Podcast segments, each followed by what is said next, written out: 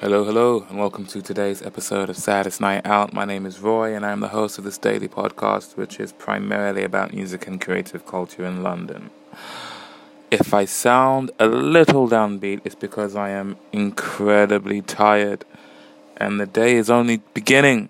I am, with any luck, I'm going to Citadel Festival, which is a one day festival in Gunnersbury Park, which is West London, and I'm going for free, courtesy of a friend. Again, Potentially. It might go wrong when I get to the gate, in which case it'll be a two hour journey for nothing, but we'll see how it goes. I'm just very tired because I got home late. Open mic last night was a lot of fun. Played with the closest thing I've had to a full band before. Does that does that make sense? Played with the closest thing I've ever had to a full band. We had Alex PW on the drums. We had a whole host of guests shaking tambourines or egg shakers or just singing along. It was a real first, it was a lot of fun. But then the night finished and we still had some time, so I was gently encouraged to do a couple more songs. And covers were the only thing I could think to do, except I couldn't think of any covers that I knew. So I attempted Wonderwall just because it's the staple of open mic nights, and I actually hadn't heard anyone do it for a while. Then someone shouted to do Seal, so I tried to do the song Killer with Adamski. Da, da, da. Because I loosely know the pattern of the riff, but I did not know what key to sing it in or anything. I just was completely guessing and not being correct in my guesses. Then we did. I can't even remember. Oh, I tried to do Hey Hey My My by Neil Young. But even that would completely wipe from my mind. So the lesson from that was maybe I should practice other songs a bit more. So well and good doing my own, but sometimes at these events, people just want to hear a couple of covers. It might not hurt for me to know some covers. As for today's festival, looking through the lineup, even a cursory glance at the lineup, there are very, very few artists I actually recognize or that I am familiar with. The Horrors are playing, I know who they are.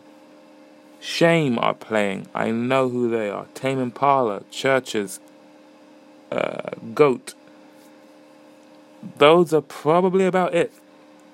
Then there's artists like R plus R equals Now, there's Hawkwind, there's Goat Girl, there's the Barr Brothers, there's Ten Tonnes, there's Matt Maltese, there's Our Girl, Lucia, Sea Girls, The Howl and the Hum, Dizzy, Plastic Mermaids, W.H. Lung, Into the Ark, Earth Boogie, Hot Blood, Nancy Noise.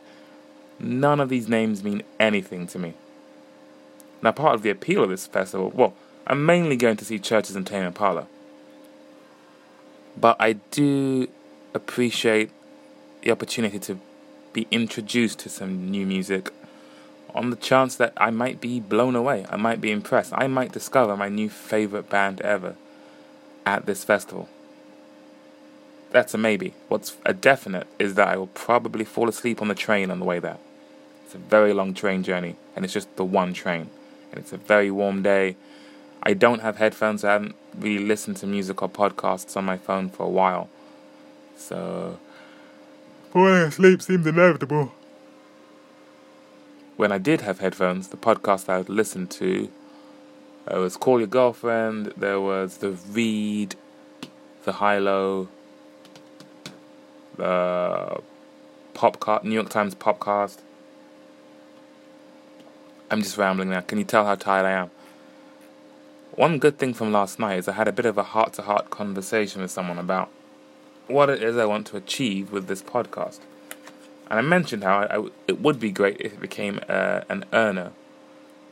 And they quite correctly talked about how if you want it to be something that earns money, then there are certain protocols you need to follow. Who is your audience? How are you catering to them? Each episode has to meet a certain standard to appeal to a certain demographic. You have to really be on it with the advertising, etc. And I thought, yes, I'd like to earn money from this, but I don't want it to become a by numbers thing. Where you can tell from a mile away that, oh yeah, they're trying to earn money. I just read this. So there's someone on Twitter I follow called the Slum Flower. The Slum Flower. They have a new book out called What a Time to Be Alone. And I just saw a glimpse of an article or an interview with them in I think the New York Times or the New Yorker. And they talk about how in, the, in this day and age, that which is really popular, it's really in, it's all pervasive, pervading. It's really hard to escape what is popular.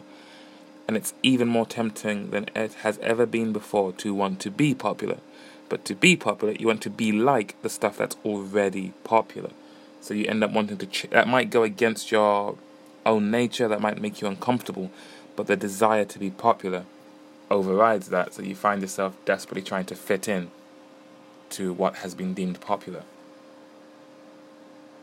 And you can see that a lot in the age of social media. That's that's that's a given. Everyone is sort of by the in- invisible hand of I don't know what. Everyone seems to have learned to abide by certain rules that decree what is and isn't popular. You hear it as well in music. On that podcast I mentioned, the New York Times podcast, someone uses the term Spotify core to describe a certain type of vaguely electronic, vaguely danceable music that you only need to hear about 10 seconds of it to essentially tune it out, but know it will be pleasant in the background. That seems to be almost what people are aiming for because it doesn't you don't have to love the song just as long as you stream it. As long as they can get on the playlist with the stuff that is popular, mission accomplished. And I very much want to bite my tongue, or not bite my tongue, bite my thumb, flick my nose, whatever the term is. I want to stand in, I want to stand against the grain with that current climate. Hence, an episode being like this, where I'm just talking very absent-mindedly for oh seven minutes now. There isn't a set series of segments. It's not a bright, breezy thing. There's no theme tune. It's just a bit more of a weird digital heart to heart. But I like that. It's the same with whatever social media presence I have. I don't really have much of one at this point. But again, I'm not trying to blend in with what's popular and hope that if you like that, you'll like me too. That's very much working against me. Because at the moment, it's, if all things, if you're being honest, it's a numbers game with everything. I imagine a lot of the artists I'm looking at right now, I might not know who a lot of them are, but I'm sure they're numbers game, and by that I mean how many streams they've got, how many followers, how many subscribers, etc.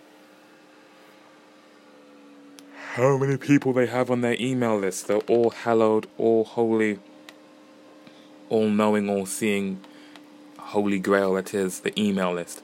I'm sure on all of those facets, their numbers game is correct, hence them playing stages like this. I'm just hoping, in seeing these people live, I will understand why they have the numbers they do. I'll see what I've been missing. And it just might change my life. Okay, that's enough rambling for now. I'm going to get ready for this never ending train journey to Citadel Festival. With any luck, I might speak to some people at this thing. And they will, they will be the people you hear in tomorrow's episode. We'll see. Otherwise, England lost. Serena lost. Maybe that's why I'm talking the way I am today. Thanks for listening. I'll see you in the next episode. Enjoy the rest of your weekend.